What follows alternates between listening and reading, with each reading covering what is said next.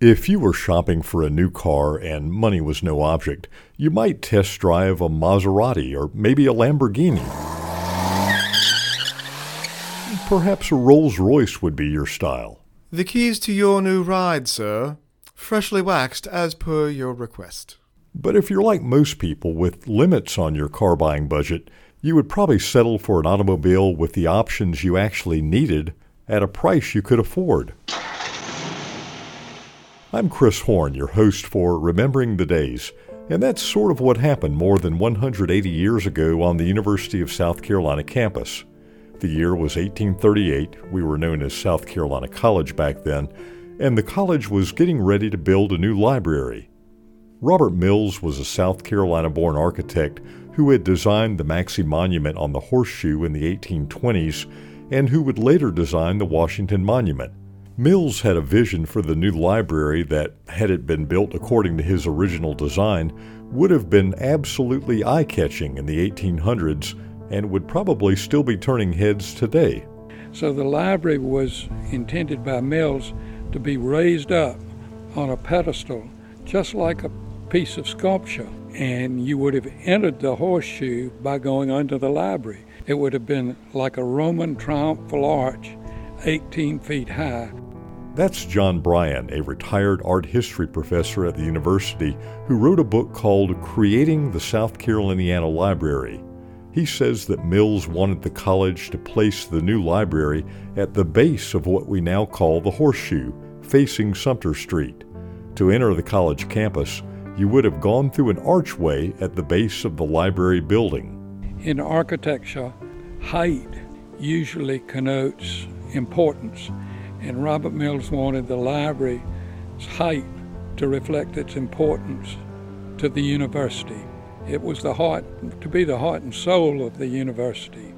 If you stop and think about it, making the library the focal point of the campus back then would have been amazing. But amazing architecture often comes with an equally amazing price tag. In a nutshell, the university didn't have the money, and so the Board of Trustees moved the library from facing Sumter Street to just being another building on the horseshoe. In addition to placing the library in line with the other horseshoe buildings, the college also asked Mills to scale back on several aspects of his original design. So instead of an 18 foot tall archway underneath the library, four large Roman Doric columns were added to the front of the building. Several other of Mills's ideas were retained, including the ornate second floor reading room with its three massive skylights.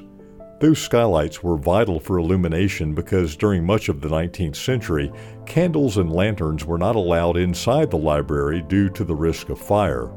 Mills's first design, the one with all the bells and whistles, would have cost about $64,000 to build.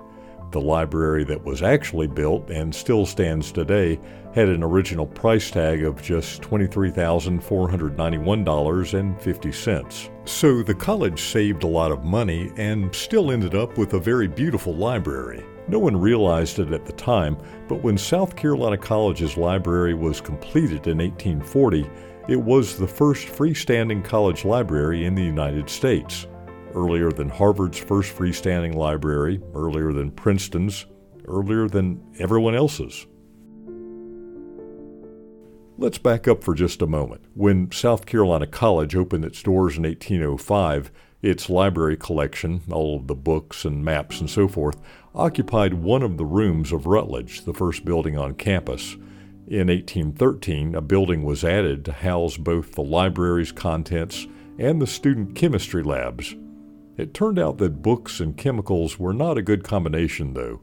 Chemical fumes from the students' lab experiments wafted up from the first floor and permeated the pages of the library books on the second floor, which left them smelling like sulfur or hydrochloric acid or whatever chemicals happened to be brewing in the test tubes down below. When that building began to leak and fall apart in the 1830s, Robert Barnwell, the third president of South Carolina College, led the efforts to build the new library. When it was finished in 1840, Barnwell then campaigned for funds to buy more books, and a decade later, South Carolina College had more than 18,000 volumes and could boast of having one of the two best libraries in the South. It was also considered one of the best libraries in the entire United States at that time. The South Carolina College Library didn't retain that lofty reputation for long.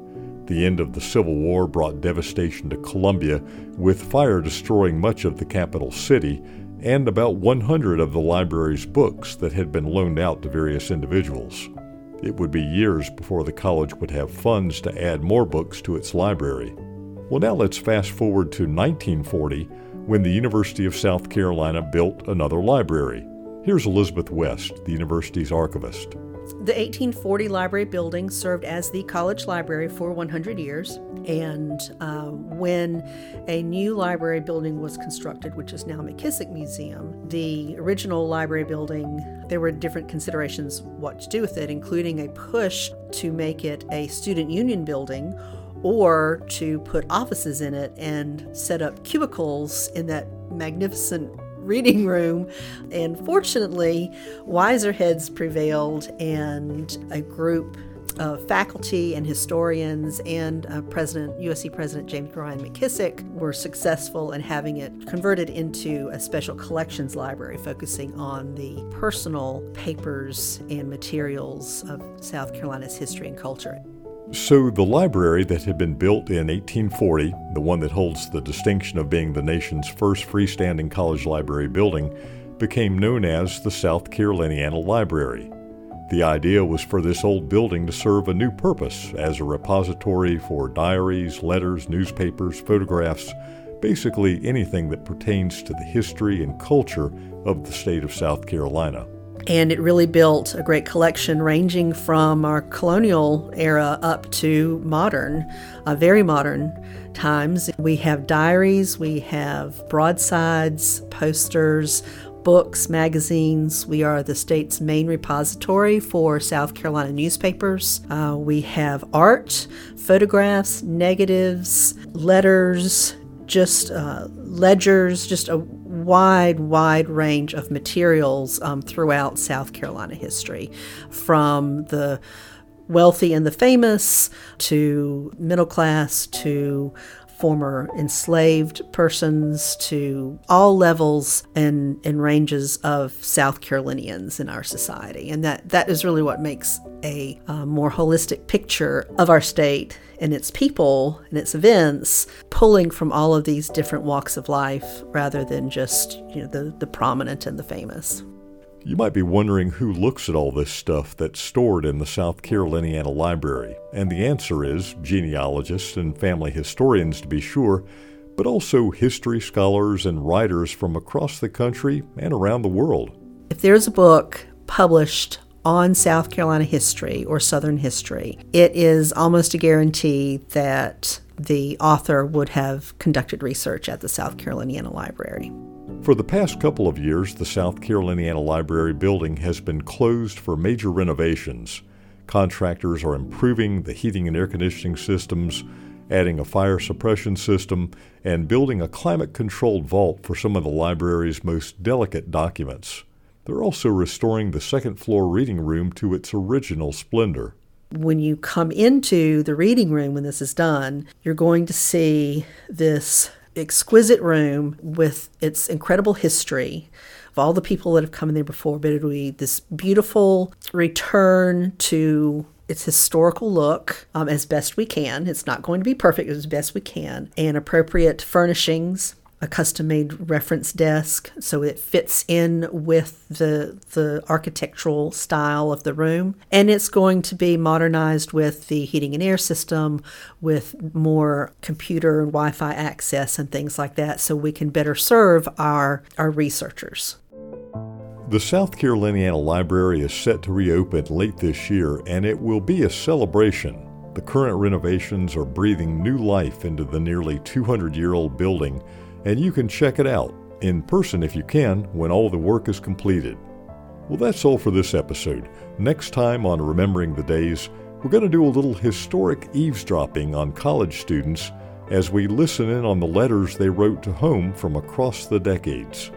This podcast is produced by Communications and Public Affairs at the University of South Carolina. I'm your host, Chris Horn. Thanks for listening, and forever to thee.